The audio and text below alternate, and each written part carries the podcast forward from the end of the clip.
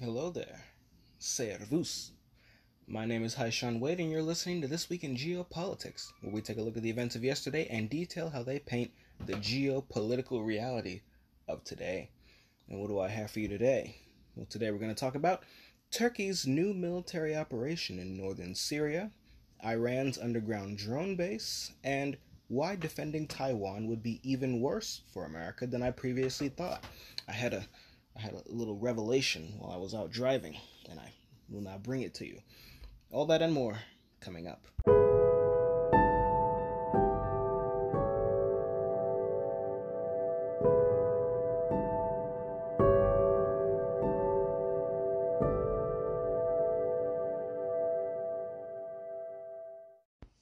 Alrighty, let's get into the rapid fire news. So, we have Serbia agreeing to a three year gas deal with Russia, something which, has probably earned them the envy and animosity of the rest of Europe, who is currently struggling and debating whether or not they're going to go through with the rubles for gas and the upcoming rubles for wheat arrangements that the Russians are currently thinking up right now.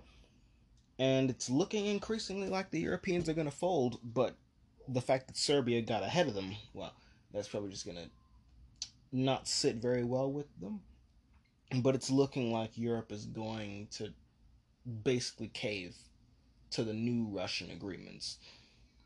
And but whether or not they'll go for long-term gas deals like the Serbians have will be another question that will be need to be answered, uh, especially as gas and oil prices keep rising. Long-term agreements, uh, even though right now it's expensive, kind of have to weigh your options. Do you wait for the price to come down and then try to get a long-term deal? Or do you take what you can get now and if prices continue to rise, you're safe. Uh, you locked in with the prices of today. Because we consider the prices today as extremely high. And they they are, to be fair, they are. But if they're going to keep going higher indefinitely into the future, well then this is about as low as you're going to be able to get the deal. And these negotiations take time, and in that time, the price is just going to keep ticking upwards.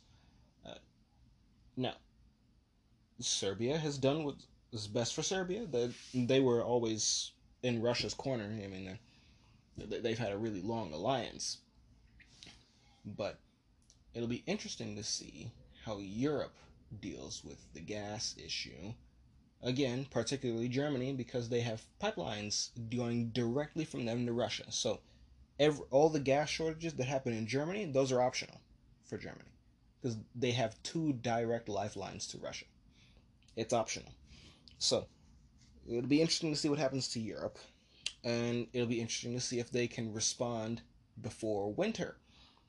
Because uh, it's looking like they're going to cave now, but they might try to hold out but if they hold out, they're going to run the risk of not having any gas left in the tank, uh, figuratively and literally, when winter comes around.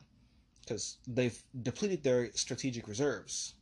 So they need new gas coming in to refill that to last them through the winter, especially if they're going to have diminished supplies of Russian natural gas.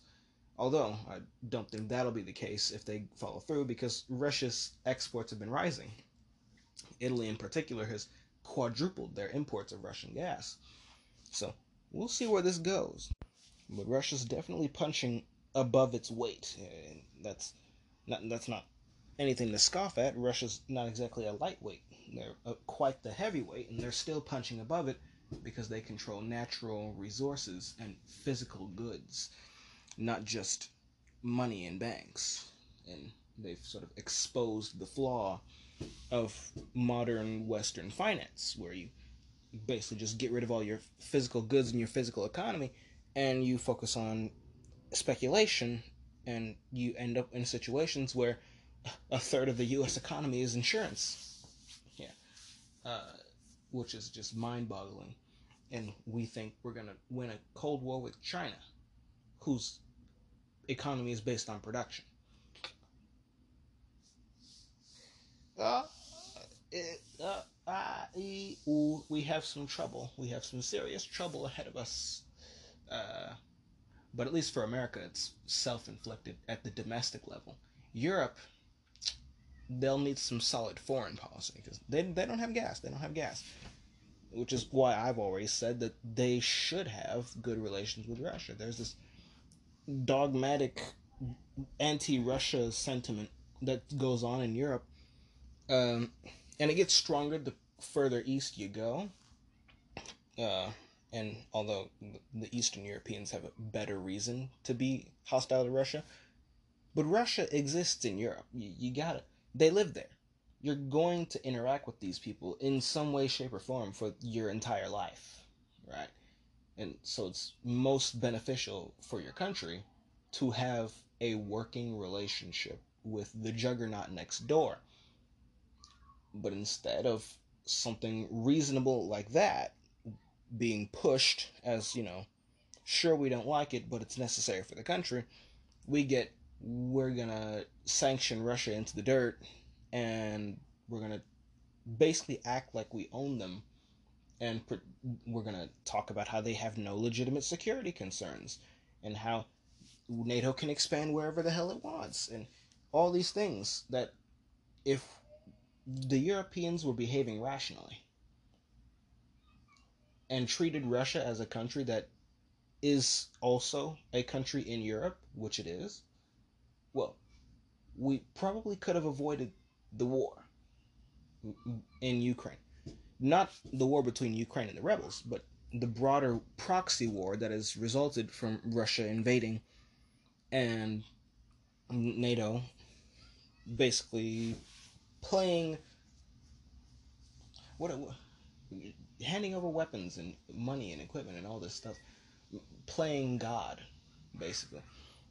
We we could have avoided this if we had rational, reasonable diplomacy before the war. Everyone everyone's talking about peace through diplomacy now when it's becoming increasingly clear that Ukraine's not going to win this. Everyone jumped on the hype train before.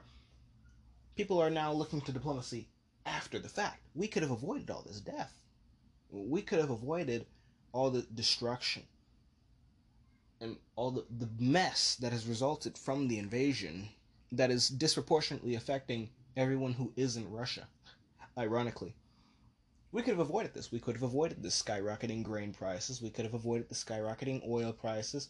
We could have avoided all of this had we exercised diplomacy first before jumping onto the, the Cold War bandwagon and turning Ukraine into a proxy war where we're going to bleed the Russians dry or we're going we're going to invest in the destruction of our adversary's military and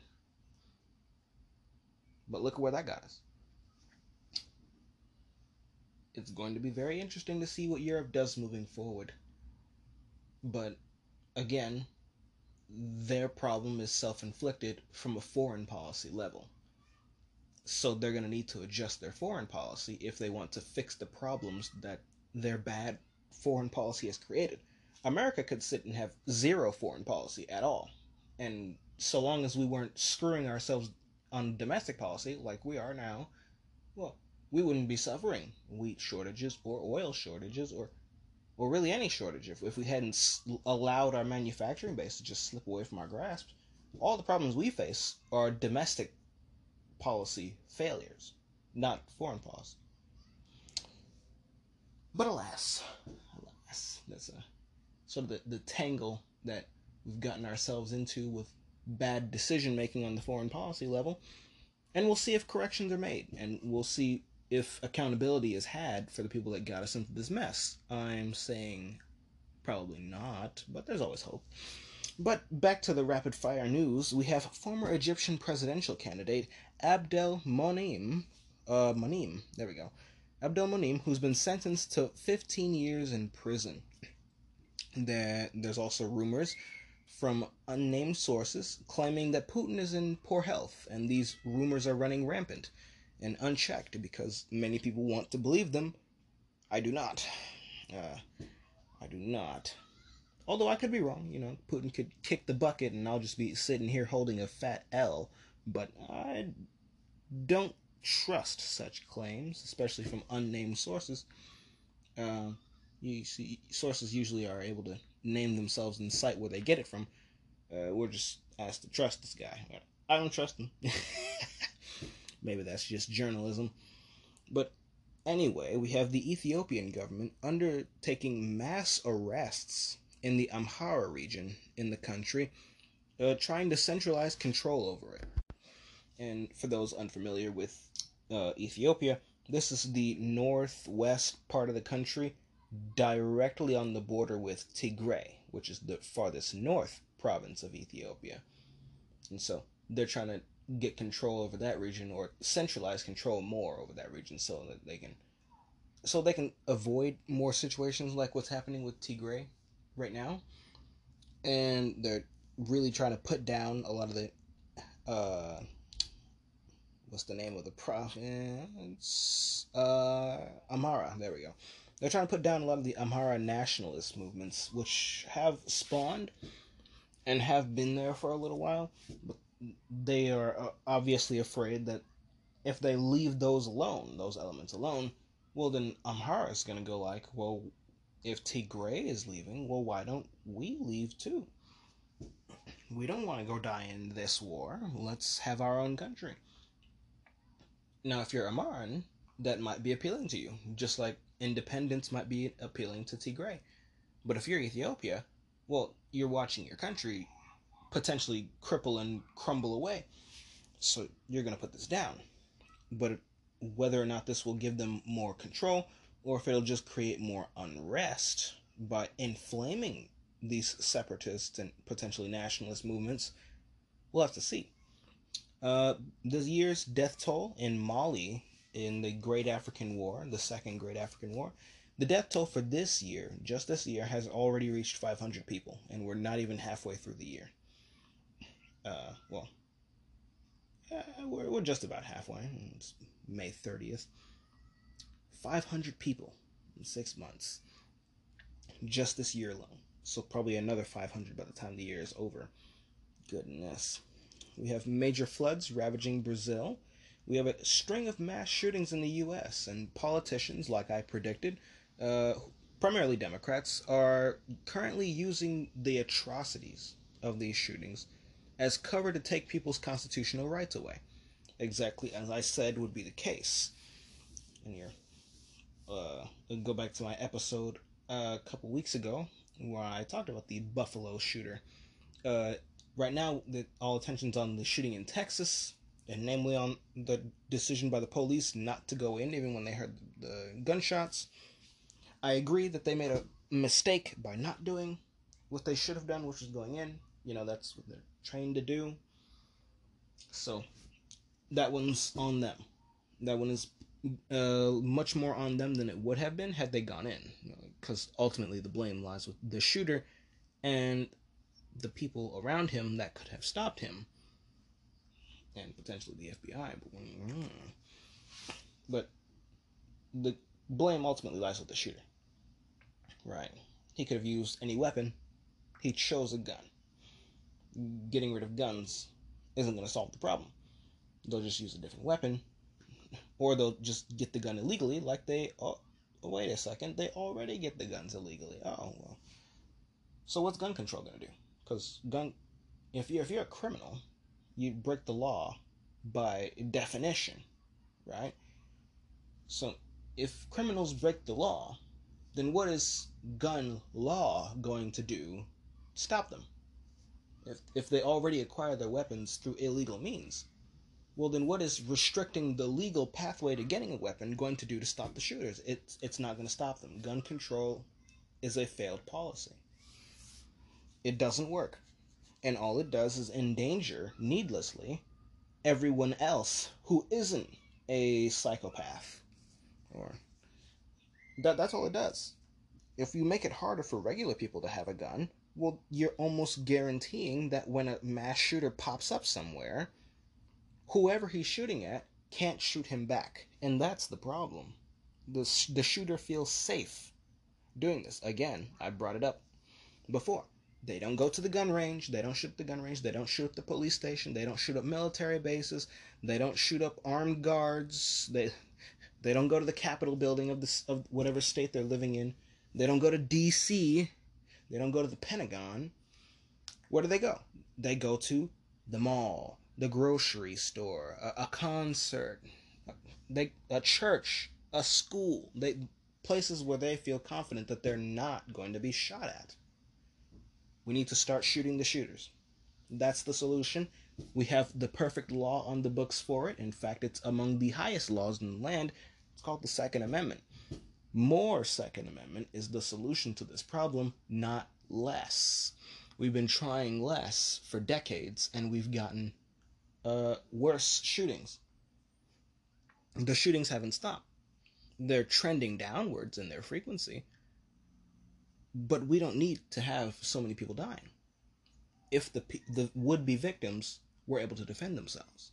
That's the solution, and I'll stand by that. So we're seeing the politicking of these mass shootings, unfortunately and very shamefully. The U.S. is also imposing new more sanctions on North Korea after latest missile tests and launches. The World Health Organization, though, and this is an interesting one, it currently seeks now to subvert national sovereignty now, this isn't in their words, but this is sort of based off what they want to do. I'm putting it in my words, you know, because this is the way I see it. It's my podcast. And, but the World Health Organization is seeking to subvert national sovereignty with, and this is what they want to do, a legally binding global pandemic treaty, which would give it, and this the World Health Organization, it would give it the authority and control over the pandemic responses of all the signatory nations and countries. So that's what they want, and that's why I say, in my words, that they're subverting national sovereignty.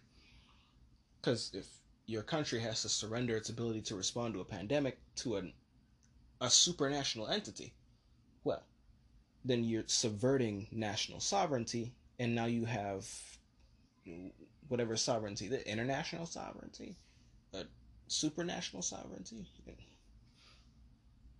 What what would you even call that? That that's an interesting term because we have national sovereignty, but what would we call this? Uh, there's there's a new term that needs to be made.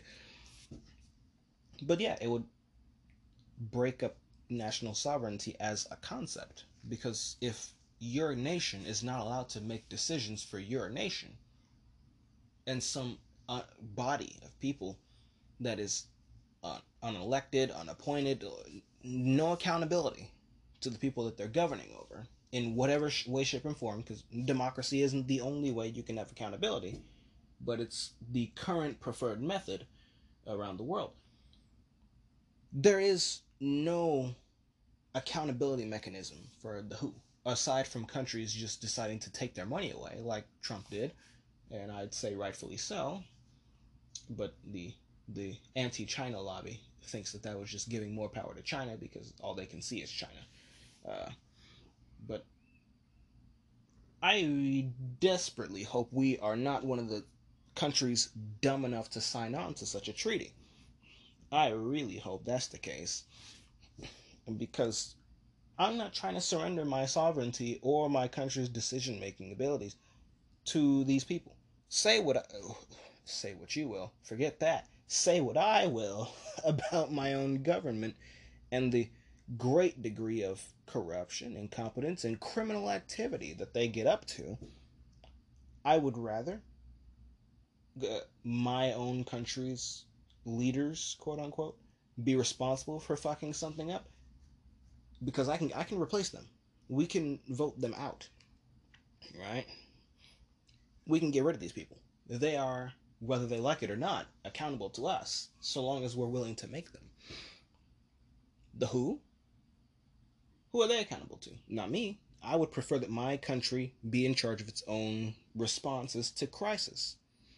Because if the expertise and recommendations on how to respond to COVID, which we were given by the WHO, if that is any indication of what we can expect for future pandemics, then we ought to steer very clear of their leadership. Because they got it wrong, and they got it so terribly wrong, and we're still dealing with the, the ramifications of that. We locked the world's economy down. On their recommendation, right? Everyone was forced to wear a mask on their recommendation.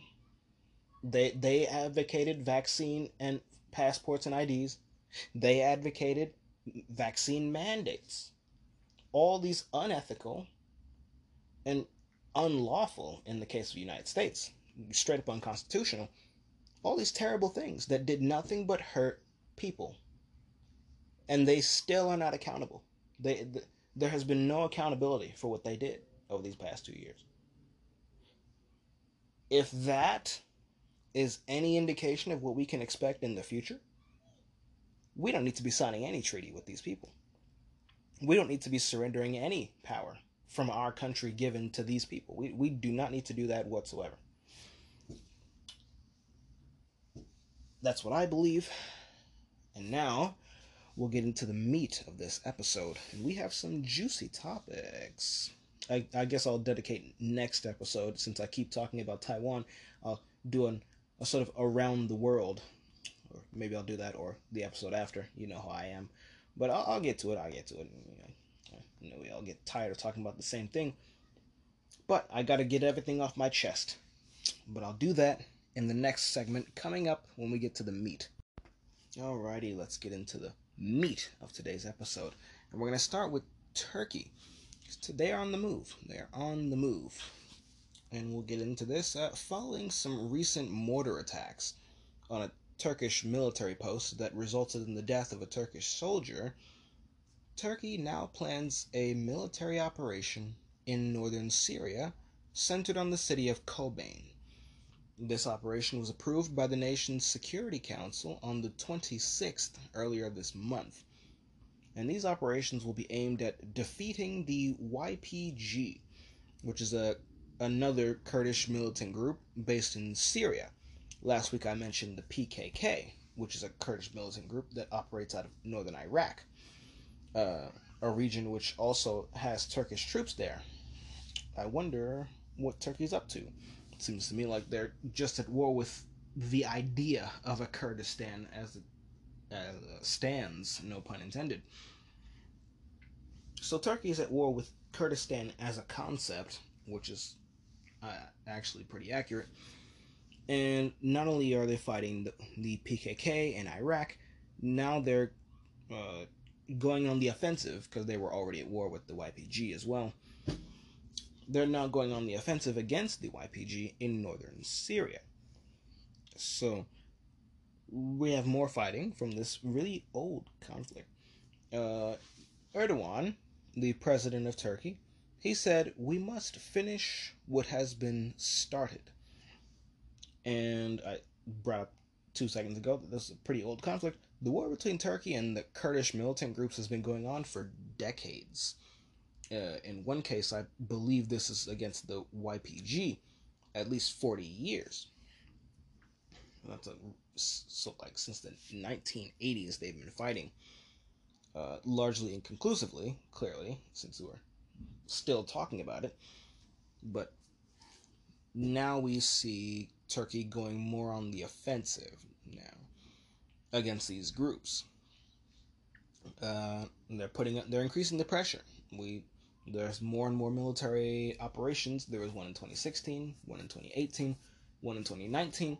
Now we have another here in 2022. So they're ramping up their efforts to destroy these groups and probably, hopefully, with it, they're trying to destroy the idea of Kurdistan. And and why would they want that? Well, because part of Kurdistan would be in Turkey, and Turkey's not looking to give up any of its territory. Turkey has a Kurd- large Kurdish minority living within it, and it really doesn't need that heartburn.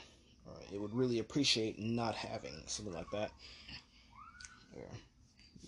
we can see how barbaric people get when it comes to competing claims for land and resources and territory. And we like to think that it's in the past, but it never went away. It just went to different regions. It was centered on different regions.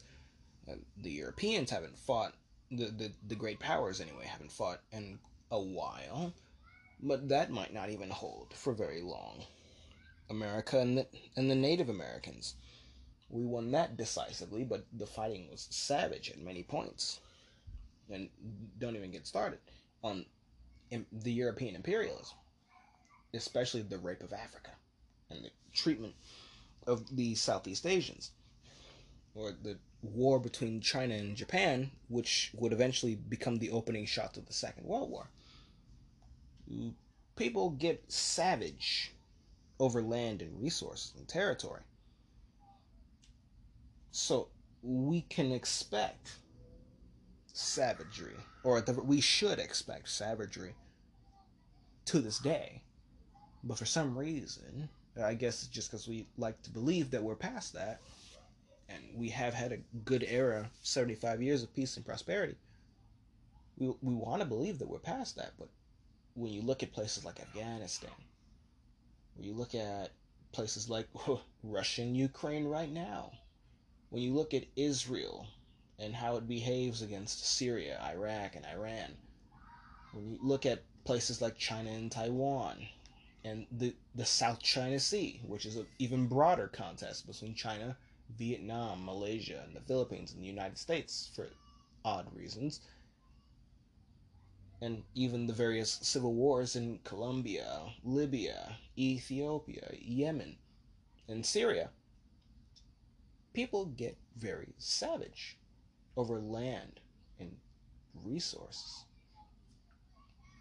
And that's exactly the type of conflict we have here with Turkey and Kurdistan. It's a war over exactly who, who exactly owns this land. And Turkey says it belongs to them.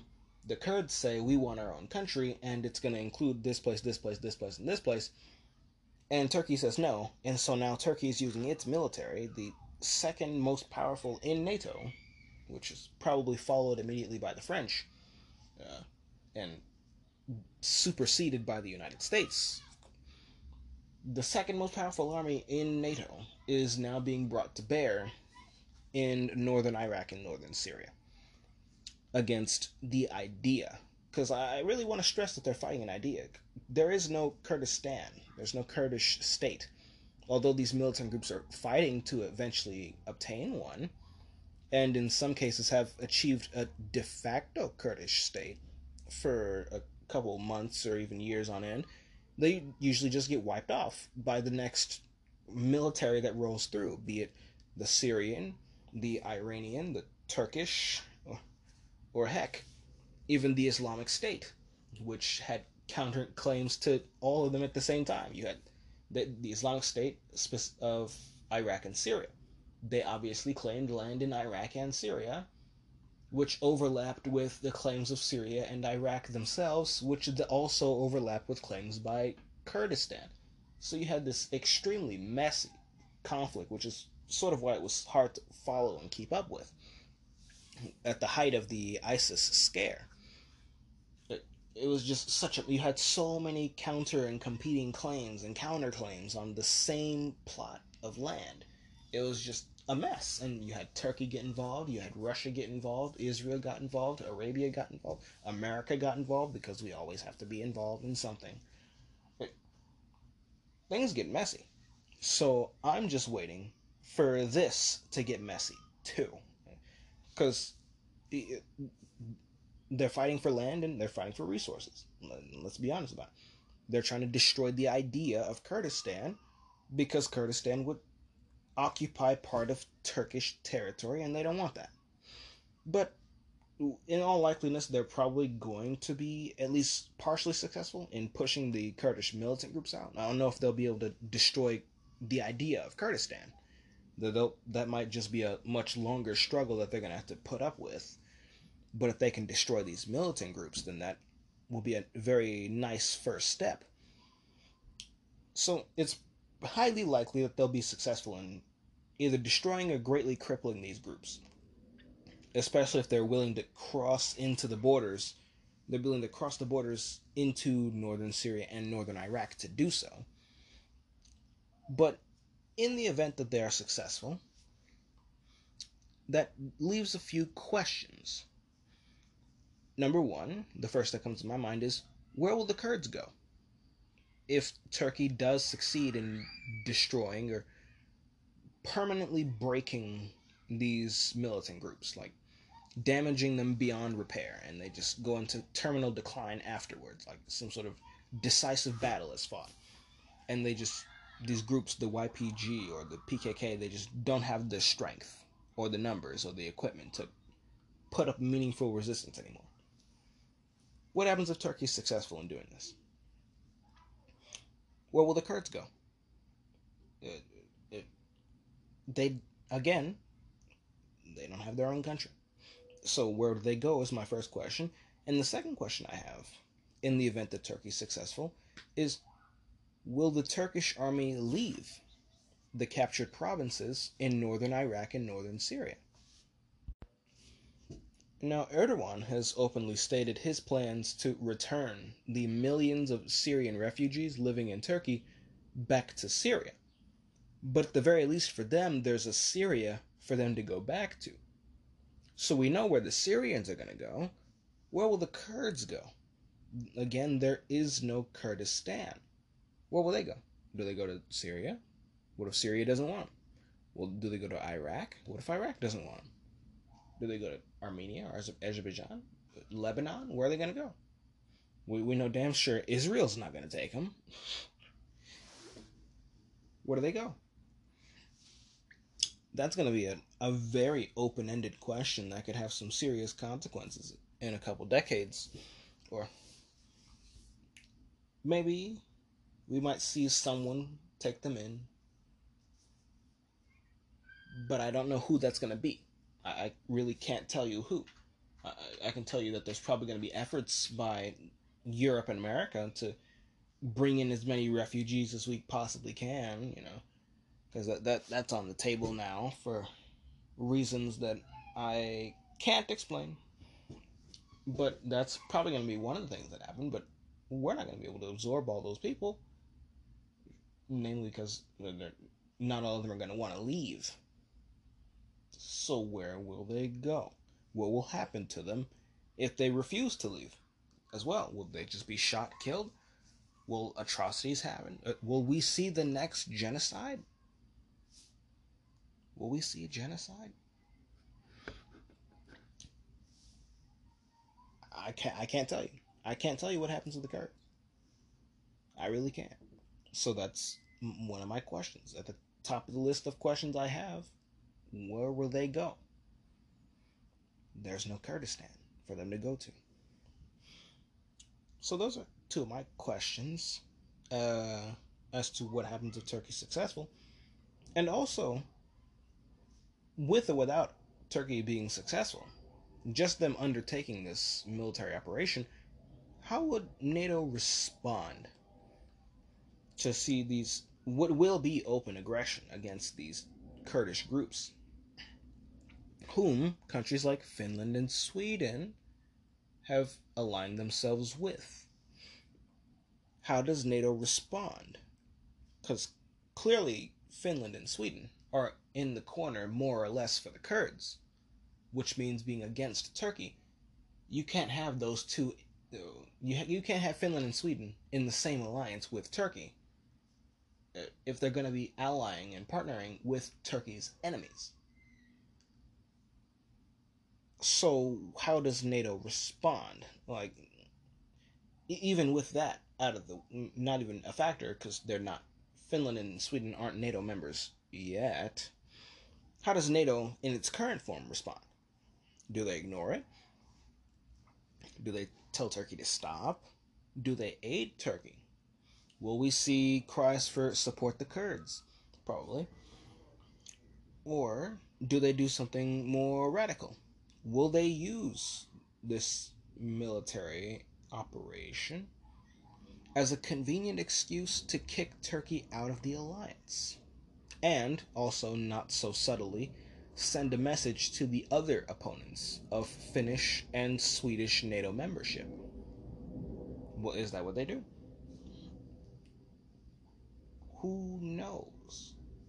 I, I can tell you certain things that I expect to happen, like support for the Kurds and decrying the violence.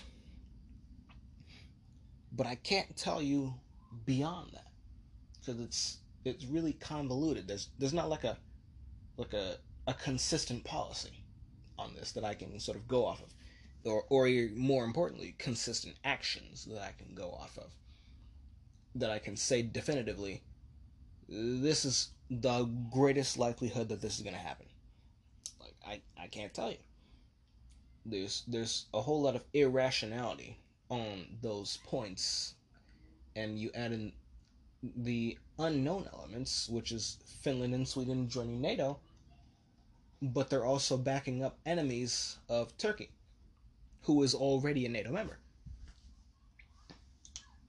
Which means that if, when the vote comes around, if they're still supporting the Kurdish groups, Turkey's never going to accept Finland and Sweden in. Is that the reason they're at war right now? So that Turkey can have and mobilize public sentiment to guarantee, uh, I say Turkey, so that Erdogan specifically can mobilize the public support he needs to say no to the expansion of NATO. Using the Finland, using Finnish and Swedish support of Kurdish groups as his linchpin for doing. Is this a political move? That's another question. Then there's how does Russia respond? Now, Russia may be at war right now, but they have troops to spare. Their army is very large, and they've deliberately used a roughly equal force in their invasion of Ukraine, and they're currently stomping out the Ukrainian army as we speak. The war will probably be decided in the coming months, maybe a month or two, maybe longer. It really just depends on how the Russians feel about it and how long the Ukrainians are able to resist. But Russia has troops available for other things. Let's not pretend that they don't. They have troops still stationed in the Caucasus after the Nagorno Karabakh war. There, there's troops there. There's military infrastructure there. They still have troops in Georgia, in Abkhazia, and South Ossetia. They have total dominance of the Black Sea now. So, how would Russia respond to this military conflict? Will they respond at all? Maybe not. Maybe not. Or maybe they will because Syria is their ally. But then again, Turkey already has troops in northern Syria. They've already done this before. Does Russia tell them, beat it and get out? Or does Russia stay quiet because they're at war and they don't want Turkey to make the war in Ukraine, which they're really already about to win, do they stay quiet as to not make yet another enemy, which would really just threaten Russia's entire western frontier? Like they, they can deal with the mountainous, sparsely populated, and heavily forested terrain of Finland and their border with Norway. They can handle that they can handle the Baltic trio. They, they can do that. They have Belarus right there. It wouldn't take much. They can they're already handling Ukraine right now, and once they're done, that will greatly simplify and greatly shore up their southwest, especially their Black Sea coast, which uh, dominate uh, greatly, especially with the capture of Odessa but tur- adding Turkey to that mix is too much. It's a bit too much. It's too many direction, too many enemies from too many directions, and plus Turkey has a competent military and a competent military industry. It would not be like uh, where Germany, Poland, and the United States were arguing with each other over who was going to give Ukraine two outdated jet fighters. It would be Turkey's now supplying your enemy with drones uh, more drones and making bank off of it. So, will they stay quiet? Or do they have the capacity to take on another enemy? Because NATO is weaker than it seems. Will they take that gamble? Will Turkey take the gamble? That's a question that I have. How does Iran respond? I've been hyping up the alliance, the ever increasing alliance between Iran, Iraq, and Syria, with Iran and Syria being sort of the strongest alliance in the Persia Pact, which is what I like to call it. So if Turkey starts mucking around in northern Syria, how does Iran respond to that? Because Turkey would be me- messing with the sovereignty of an Iranian ally and a vital land corridor from Iran to Lebanon, who Iran has also been able to win over with their supply of oil and gas. So, does Turkey intervening in northern Syria make, create bad blood between them and Iran, where they were relatively neutral before? How does Iran respond? Do they send in their militias to back up the Syrians? Or does how does Syria respond? Because they're the ones that are about to have their borders violated again for the umpteenth time this decade. How does Syria respond? Are they able to respond? I know they're still cleaning up the the civil war, but they're not quite done. So, do they let it happen and just uh, allow another faction in their civil war to sort of be crushed by outside power and deal with the ramifications of that later? Because that's something they could do. But again, going back to the first question, will will will those troops leave? Will those troops leave? Uh, actually, no. That's my second question. My first question was, where do the Kurds go? But going back to my second question, will the Turkish army leave? If Syria allows them to destroy the Kurds, does the Turkish army leave? Because if they don't, well, congratulations, Syria, you've surrendered part of your country. Does Syria fight back? Syria is in such a rough spot. I do not envy the decisions that have to be made. I do not envy the people who have to make them in Syria. But these are some pretty interesting and pretty consequential questions that at some point are going to have to be answered, or they'll be answered for us by reality. It'll be very, very interesting. And also, I should add as well as sort of my final question is this action, this military operation that Turkey's undergoing, is this action being taken now?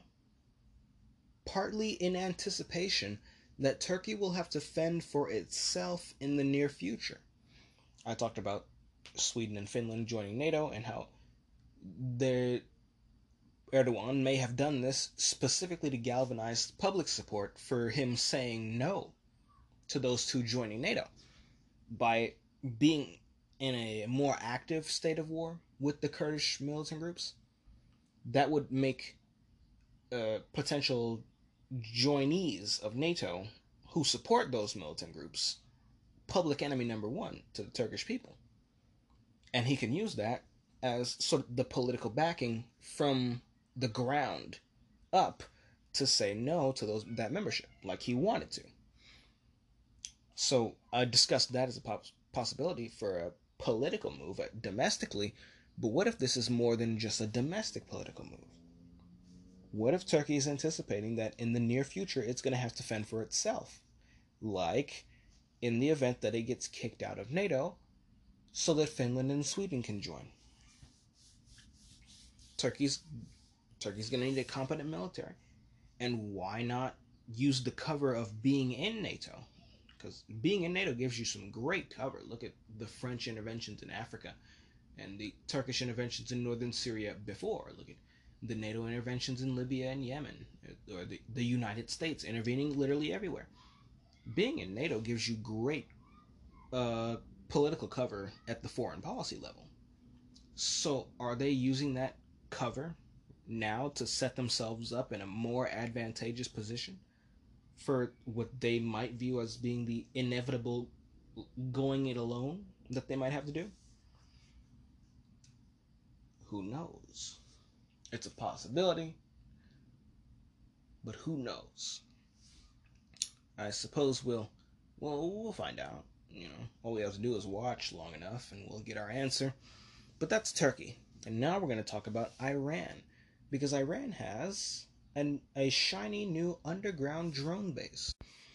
Last week, Iran showcased a large subterranean military base which housed many Iranian military drones. The, these drones range from combat to reconnaissance, you name it. They had various sorts of drones, all hidden away in this underground base. Uh, and I guess since Iran makes its own military equipment as well, that would also mean that uh, they've also very subtly showcased their ability to make all of these drones as well. So not only do they have a lot of drones, but they have the ability to make them. So that's that's what the hidden showcase. You gotta have a little bit of context for that one. But given all the drones that they have and all the different purposes they've given to some of these drones, to cover all the essentials and the bases. I ask now, whom, I wonder, will these weapons of war be unleashed upon? Now, at the top of my list that of guesses, I'm guessing Israel, probably, or maybe Turkey. All, all depending on the response on the Turkish military intervention in northern Syria. Well, not quite an intervention, but more of a military operation in northern Syria. Translation, they're going to invade. But depending on how Iran responds to that, they might use some of these reconnaissance drones and share intelligence with the Syrian army and the affiliated militias within Syria, the Iranian and Syrian militias that might respond to this. Maybe they, I don't imagine they'll use the combat drones because that would be an active an overt act of war. At the very least, through the militias that Iran has in Syria, you have you're one step removed. Uh, not a very big step removed, but you're removed enough to say that hey, that wasn't us. Uh, our army is in Iran. That that's a militia. We we can't we can't control the militia. That's uh, unreasonable, even though we control the militia. So we could see them use these reconnaissance drones to aid Syria and make sure, or potentially even if they don't engage directly in shooting, we could see those drones be used for reconnaissance to make sure that Syria is not being. Uh, actually, I should say to make sure that the Turkish troops are going where they say they're they're going, and not occupying other pieces of land that have nothing to do with the Kurdish. So there are a good number of things they can do with these drones. Not even the combat ones, just just the reconnaissance. There's having them opens up a whole field and range of things and possibilities that may be taken advantage of. Although, again, I'm suspecting that most of these are going to be deployed against Israel. And it looks like Israel comes one step closer to destroying itself with its own foreign policy. Because now Iran has all these drones. They have the ability to make all these drones, and they have a military industry set up to continue producing them if they've built a whole underground base to house them, they're clearly building more. So it seems that Iranian industry is tipping the scales in Iran's favor. And having China as a buyer for Iranian oil, and again, I predicted this would happen, China has almost single handedly resurrected the Iranian oil industry that means that the massive army and military that Iran was fielding before, when they were under sanction, now they can expand. Now they can do quali- qualitative improvements to their forces, which is what they're doing right now. So, with Iranian industry bolstered by the Chinese money, because China's buying their oil, how does this tip the scales? It, well, uh, I, I, say how. It, it already has tipped the scales in Iran's favor, and it continues to do so. But at what point does Iran have a decisive enough advantage? Because Israel is losing its advantage by the second, courtesy of the improvements in the quality of Iran's military, courtesy of the military experience that their army gains from being involved in Syria and courtesy of the sa- the weapons sales that they get from all these conflicts, where Israel is using up its weapons, fighting in Syria and in Lebanon and intervening in all these places. Iran is making money from selling the weapons. Sure, Iranian weapons are being used too, but it's not at the expense of the Iranian state. It's at the expense of the country that bought the weapon, not Iran. Iran is making money. How is this tipping the scales? I say it's tipping the scales in Iran's favor. And they're making a point where it tips decisively in their favor to the point where Israel won't be able to fight Iran in a 1v1, let alone if Iran would have mobilized its allies. I mean, look at all those ballistic missiles that Iran is able to produce and ship to the Houthis in Yemen. Uh, Iran's gotten really good at using ballistic missiles lately. And they're improving slightly, slowly but surely, they're improving the accuracy of these missiles as well. Instead of having a barrage where you know, like uh, two or three rockets actually hit the target, you could probably get up to like six or ten, and depending on where you're aiming it at. And the ranges are also increasing as well. So, as Iran increases the quality and the capacity of its military. Again, they have to be manufacturing more of these drones if they felt it necessary to build a whole underground base to house them. What does that say about the air war and air supremacy? Uh, that that bodes incredibly well in Iran's favor. Iranian industry is turning the tide here and that's w- one of the bigger takeaways that I get from this base, this military base that they have underground for their drones. They're making these drones. Their industry is winning them the Cold War that they're in. Oh, I say Cold War. It's more of a undeclared state of war that exists between them and Israel. But Iranian industry is winning the war for them. Like, they're making these drones. They're going to make more of these drones and as their oil industry continues its resurrection thanks to Chinese uh, demand, we can only expect the Iranian economy and the Iranian arms industry to grow. And how does that measure up to Israel, who's who can't go two weeks without something happening between them and Palestine, even though they have a ceasefire? They, they can't go more than a week without some new incident inflaming the tensions. And eventually there's going to be another war. Let's just all be honest with ourselves. Eventually Israel and Palestine are going to fight each other again. And what happens then? What happens then? Does someone intervene? Because Israel continues bullying its neighbors, and at some point, given the rise of Iran, given the rise of Turkey, at some point, someone's going to start shooting back at Israel, which is why I believe they're on a course for self destruction. Heck, even Egypt is getting their military together, uh, although I believe that's for much different reasons, but it's going to be there and it can be used for different things than it's intended for.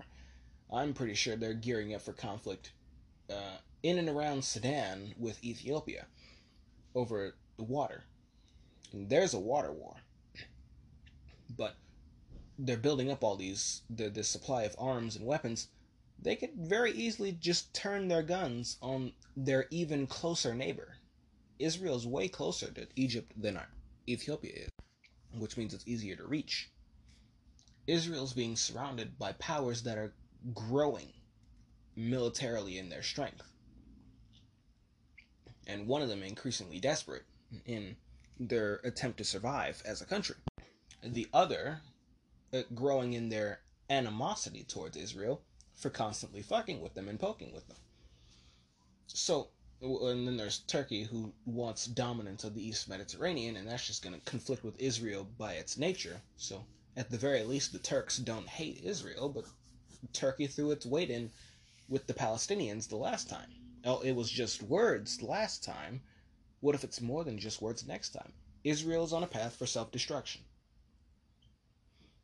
They can they can course correct. They still can course correct. If a, if there anything is to be learned from this region, it's that changes can be made.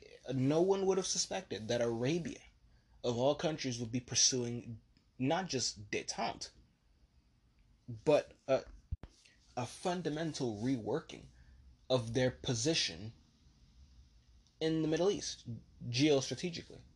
Yeah, because like they were openly hostile with Iran not that long ago. Now they're allowing Iranian diplomats to actually set foot on Arabian soil for the Organization of Islamic Cooperation, which Iranian diplomats weren't allowed to do because they weren't allowed to even set foot in Arabia. The detente has gotten all the way to the point where they're allowed to enter into Arabia. That's not too far away from allowing uh, Iranians to take the pilgrimage to the holy cities. And it's at that point that we'll know that we've reached a really big milestone.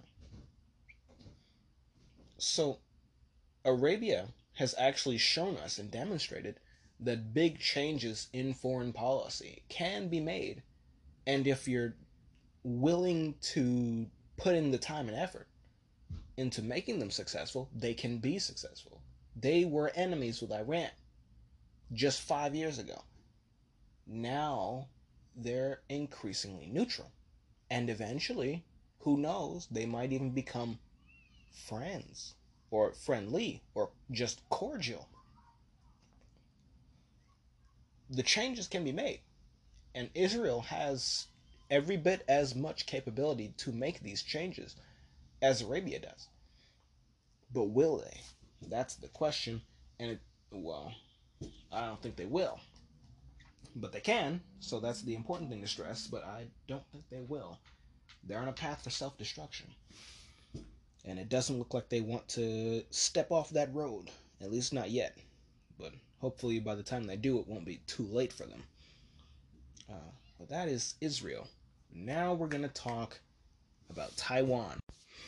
And specifically, why a war for Taiwan would be even worse than I originally thought.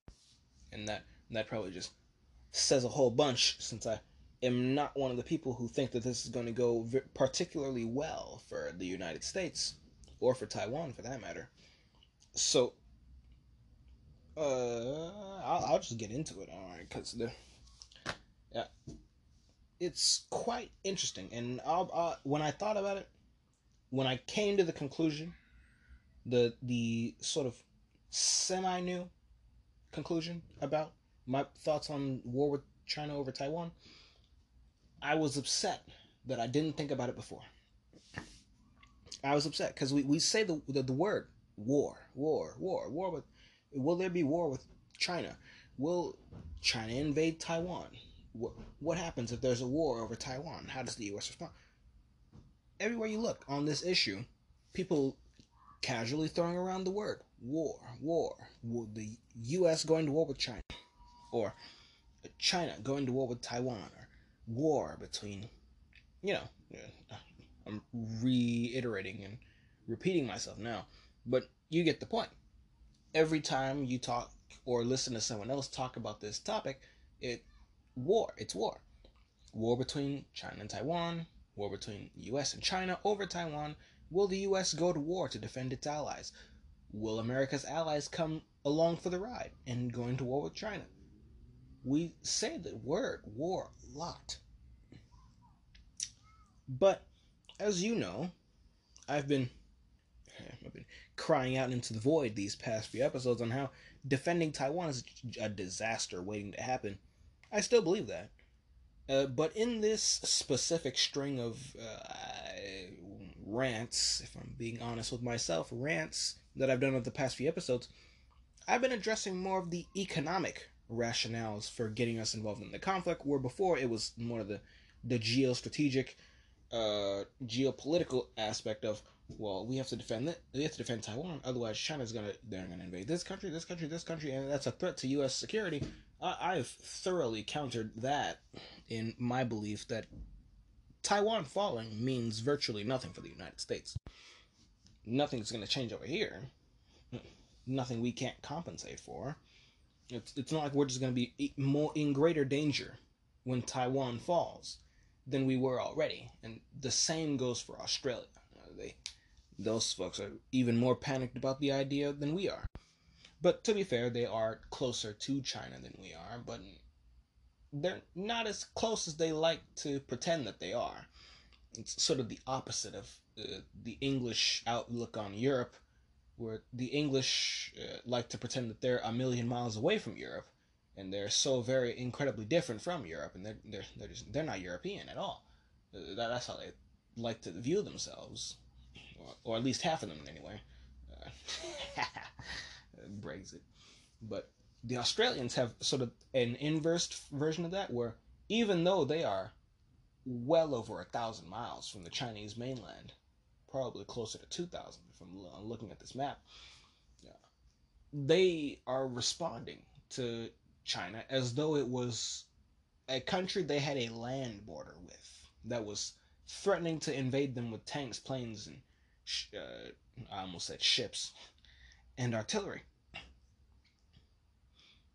We, uh, and they, they have not very much reason to fear such a thing unless China were to literally invade Malaysia, the Philippines, and Indonesia. And at that point, if you're not out there fighting them on those islands, then you've asked you've asked for the problem.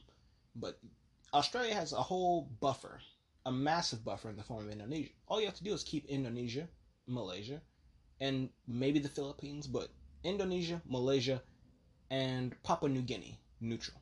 Maybe Brunei as well. But that's all you have to do. Maybe even you make them friends or ally. I wouldn't go as far as to say allies, because then you make you threaten China. But you have a neutral buffer between you and China, and you're good. China has to sail through their waters to get to Australia. So Australia's fears, I've sort of counter to with my points. And as far as the United States is concerned, we are even farther away from China than the Australians are. Like what? China takes Taiwan, and all these folks are afraid that China's just going to leapfrog their way over to the United States. They take Taiwan, and, and then what? They go another uh, couple hundred miles at least a solid seven to eight hundred miles. I'm I'm eyeballing it right now. I'm looking at this map of the world I have up in my room, but that's at least another seven to eight hundred miles from the east coast of Taiwan just to get to Guam. And, and then what? You're gonna go to Midway and Hawaii. Congratulations! Even if you get to Hawaii, you're talking another couple thousand miles to get to the U.S. mainland.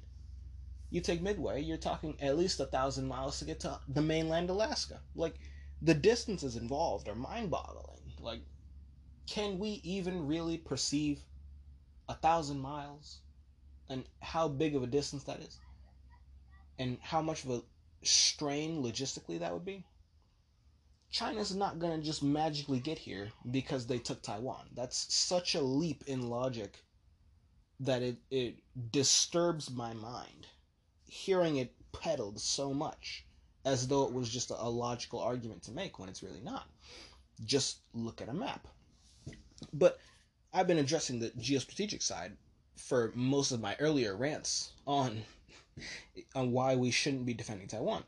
But in the more recent string, I've been talking about the economics, the microchips and semiconductors that are based in Taiwan.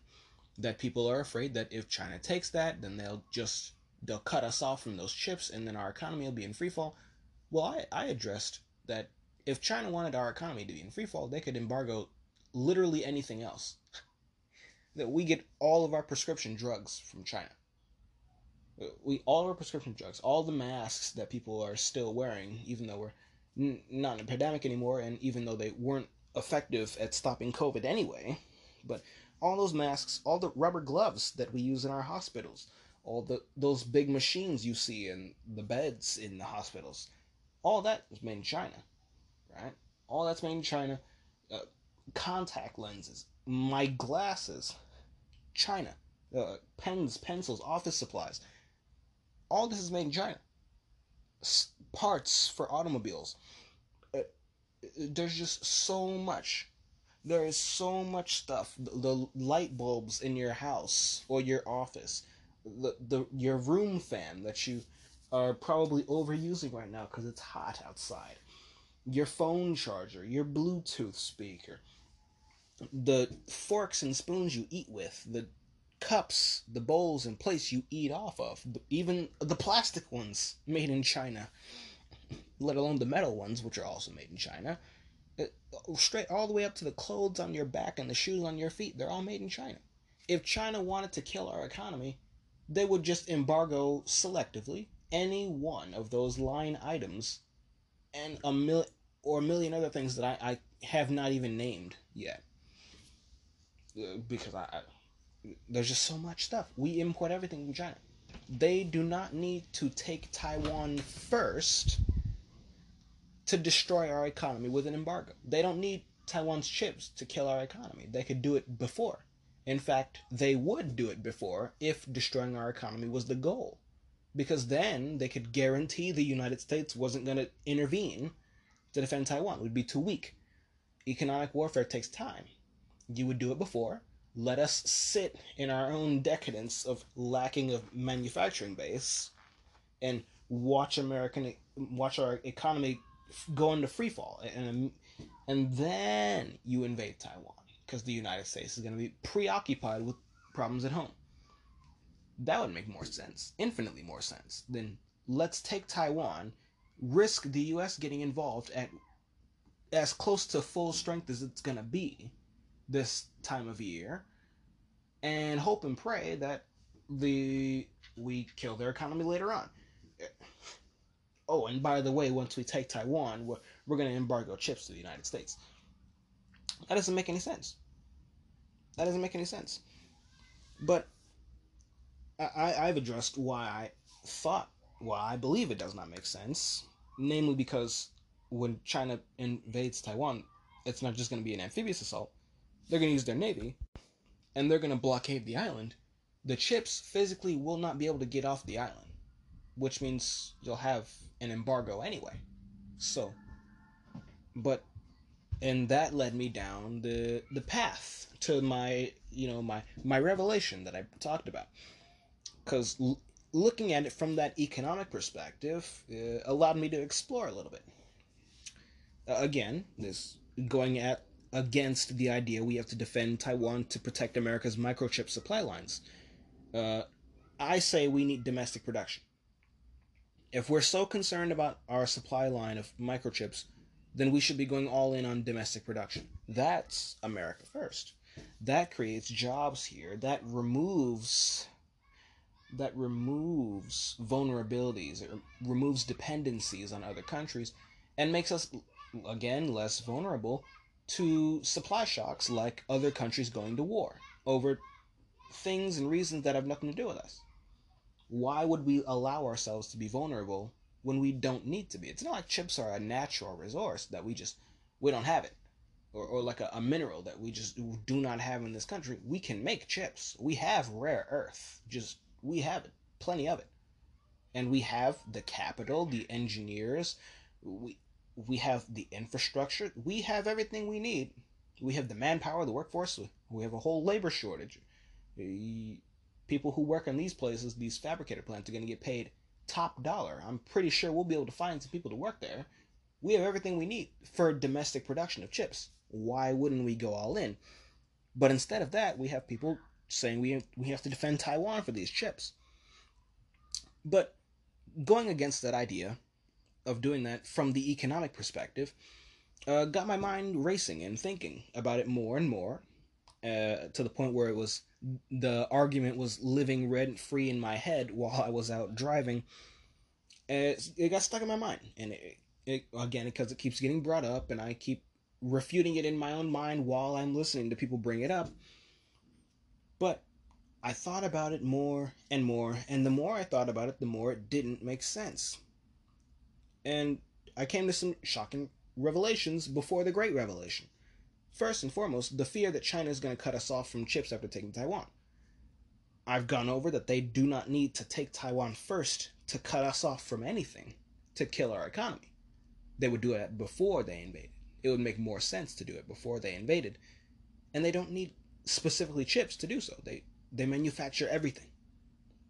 Cut off cut us off from light bulbs and see what happens.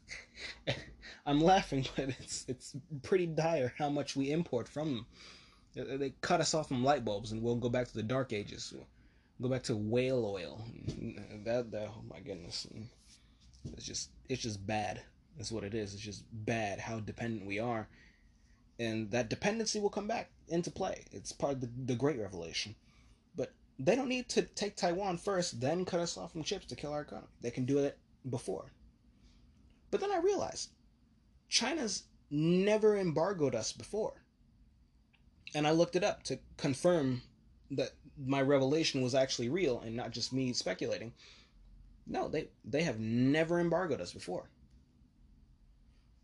So why then would we be afraid that they're going to cut us off? They have never embargoed us before, and uh, that that that just smacked me across the face when I realized that, hmm. and sort of.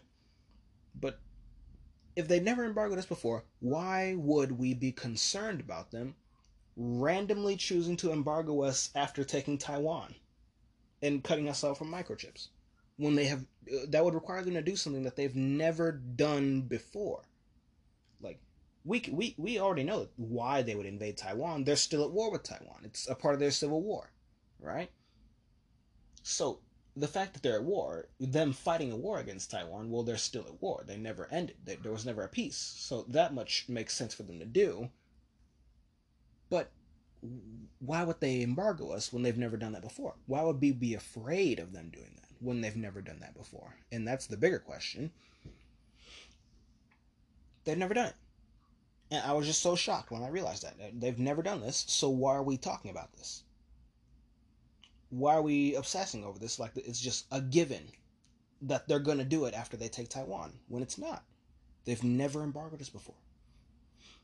So why would they do it now with Taiwan's microchips after they take Taiwan? It, it doesn't make sense.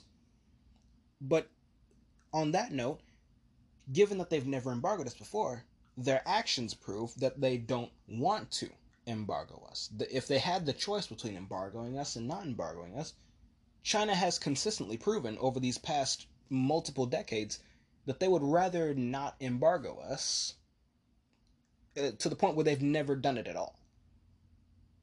They have just not done it. But then it got me thinking if we intervene on Taiwan, well, that would give them a, a very good reason to cut us off from these chips. I mean, they're going to put Taiwan under a blockade anyway.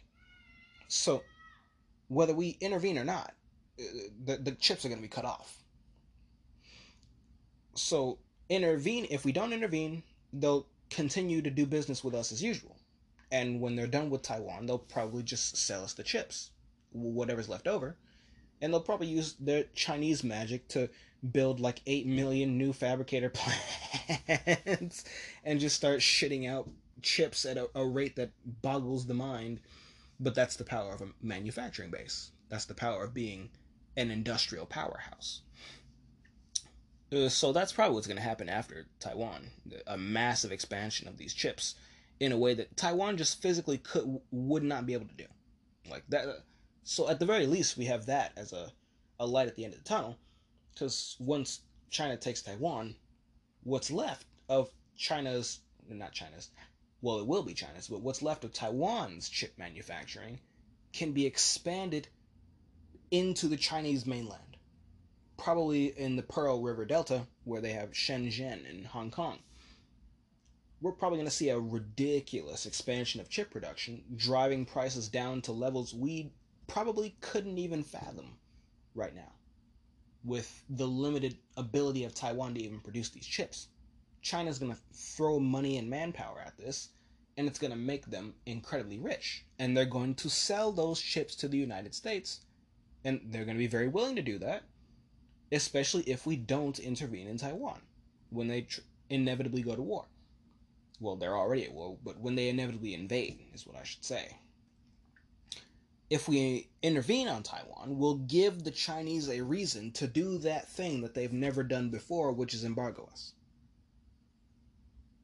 So if we stay out, they'll sell us what's left, and we'll have privileged access to the expansion of chip production in China, uh, with Taiwanese engineers at the helm of it. So they'll have mass. They'll be producing more chips, and they'll be the highest quality chips on the planet.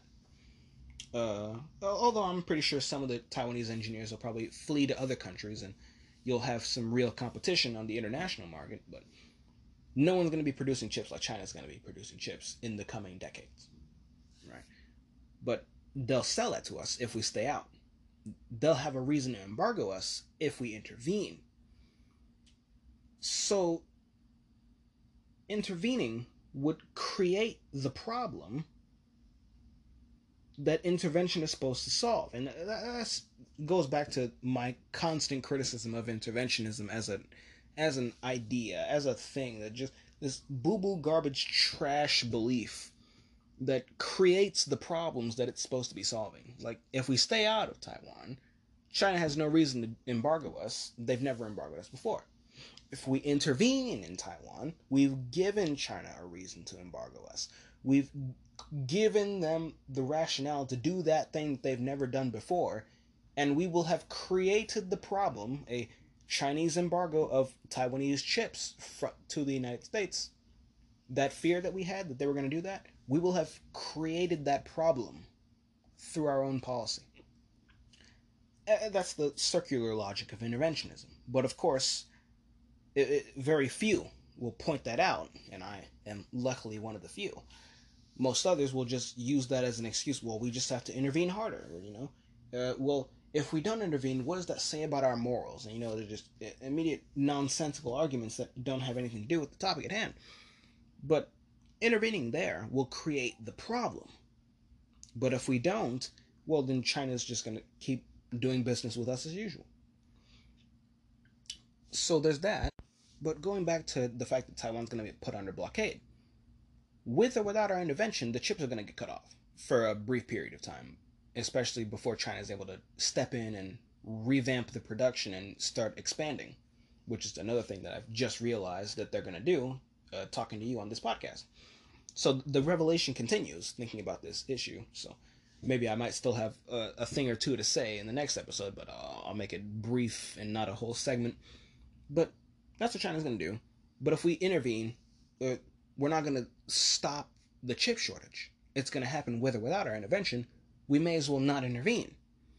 All we're going to do uh, is add Americans to the casualty lists because the only way we could break that blockade is by putting our Navy well within the range of Chinese aircraft, ballistic missiles, anti ship missiles, and air defense missiles for our carrier based airplanes.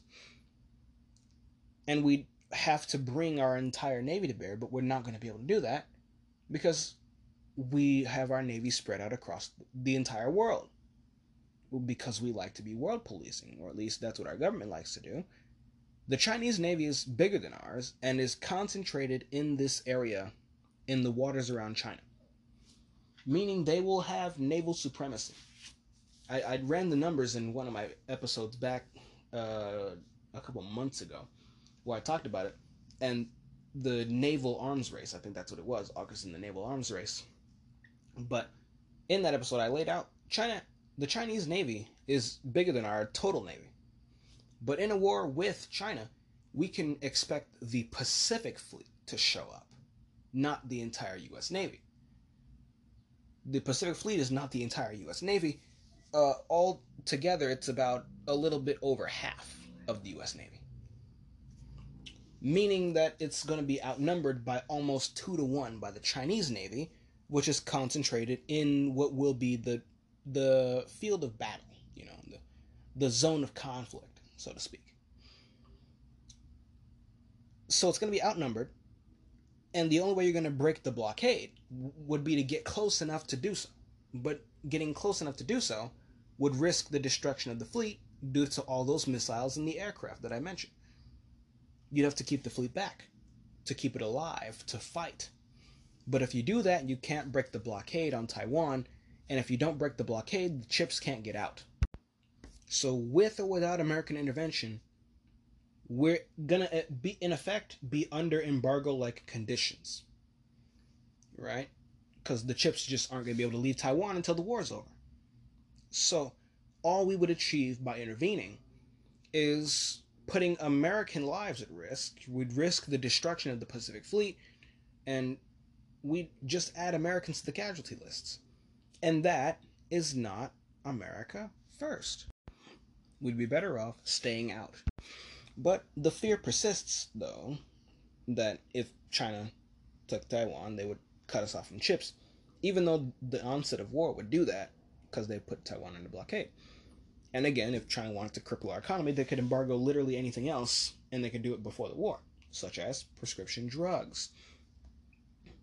And again, they wouldn't do it after taking Taiwan, they'd do it before. Economic warfare takes time to come into effect. Intervening to defend Taiwan would create the problem that is being used as the excuse to get us involved in this mess. Goodness, I can't stand interventionism.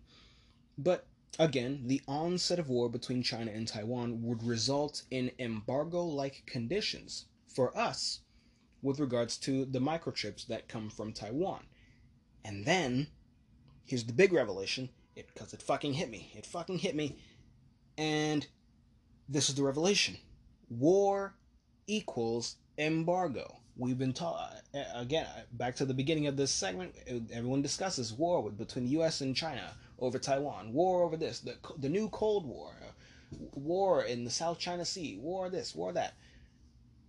But then it, it hit me like like a like not even like a truck. It hit me like a, a train, a, a, train that stretched out for a mile long. It hit me like a a, a train, a high speed bullet train at that.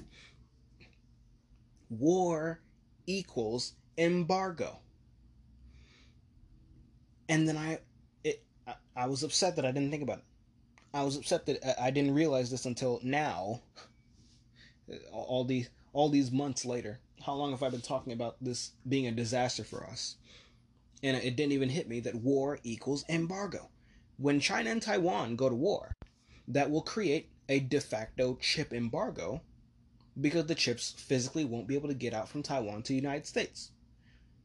But take that concept and apply it as to trade between China and the United States. Because what would happen if the United States went to war with China to defend Taiwan? What if we went to war with China? That would immediately cut us off from all of our imports from China. All of them, overnight, like that. Forget a, a hypothetical chip embargo that China could maybe, possibly, potentially, theoretically hit us with in the future after taking Taiwan? Forget that. Forget a selective embargo of critical goods like prescription medication or office supplies or light bulbs. Forget that. Forget a selective embargo of the clothes on your back. Forget all of that. If we go to war with China, we would have effectively embargoed ourselves from everything we import from China as a result of our own policy. We would lose access to everything. I, I it just oh, it hit me like a train. We lose access to everything we import from China, and we buy everything from China. Everything we get is from China, and overnight, all that would would it would disappear we, we'd have everything we bought that we had stockpiled. But how long is that going to last? A couple months? Oh, oh, that's nice. Well, the price for those goods are going to skyrocket because they're not being resupplied. So, uh, war would, it, this would kill our economy. It would kill our economy almost overnight. War with China would be an act of economic suicide. Let me repeat that. War with China would be an act of economic suicide. Now, no one who lives in the United States would, in their right mind, call committing economic suicide an America First policy. No, no one in their right mind would say that. But if the result of another policy was if the if the result of another policy was economic suicide, then said policy would by extension not be an America First policy. Therefore, the United States going to war with China, a war with China, to defend Taiwan is not an America First policy. It's Taiwan first and it's China last, but it's not America first. War with China would be an act of economic suicide because war equals embargo. How's, how's that for a, a great revelation? So, goodness. Uh, uh, uh, goodness. I'm, I sound like Porky Pig now, but you can see why I was partially upset with myself for not putting that together earlier, any earlier than I just did. But now you can see why I'm even more opposed to this war. We would kill ourselves. We'd hang ourselves. We would hang ourselves on this net of foreign entanglements that we refuse to give up. And I'm not trying to do that. Uh, not only am I not trying to die on Taiwan Hill, or Ukraine Hill for that matter, but I'm not trying to commit economic suicide. I like being able to buy things in my store. It, it was bad enough when we ran out of toilet paper in the beginning of the COVID lockdowns. It, oh my goodness, they make all our toilet paper too. Oh my goodness, this is this is a disaster. This is a disaster. Just just waiting to happen. Oh, I, I, I hope I hope Biden doesn't do it. I hope he reneges. I hope he sits there and denounces China. I hope. I can hope that's all I can do. Cause I, I don't know what these people are gonna do. God damn you, strategic ambiguity. I have no clue what my country's gonna do when, when this happens. But I know if we commit ourselves to defending Taiwan, we're gonna commit economic suicide. Oh, so bad. So bad. But at the very least, I've told you about it. So, uh, it, I guess now it, it, that makes it a little bit better that someone else knows. My goodness, it's gonna be such. Oh, oh my goodness, it's just so bad. I, I, I don't even know what to say. I guess I'll end it there. I'll end it there. Hopefully, uh, smarter people prevail but uh, Lord knows that's not the Biden administration. Hopefully, a miracle happens, is uh, more like it, and we have some competence, uh, a fit of competence. That's what we need. You know, people have a fit of rage. We, we need a, a fit of competence out of the out of the administration. We we need them to get their to get their 19th century diplomat on. You know, get a bring out all their their fine vocabulary and their big words and their their grand st- geostrategic plans and sidestep a war by some technicality based in the, the law. They're all lawyers, so that they, they should be able to do it, you know. But uh, that's what we have to hope and pray for now. Goodness. This is a mess. But I, I'll leave it there. And that's all I have for you today. Um, I do hope you've enjoyed today's broadcast on my geopolitical podcast. We have a disaster waiting to happen. But uh, hey, at the very least, after that, China's going to expand chip production. And, you know, uh, the, the world is changing, folks. The world is changing very quickly. Uh, in some ways good, some ways radically dangerous. But at the very least, we will have fun watching it together. Now, I've been your host, Haishan Wade, in before the massive chip shortage that might kill everything and my light bulbs. Uh, and you've been listening to This Week in Geopolitics. You've been listening to This Week in Geopolitics. I don't know what I said before that. But, uh, yeah. See you again next Monday. Servus.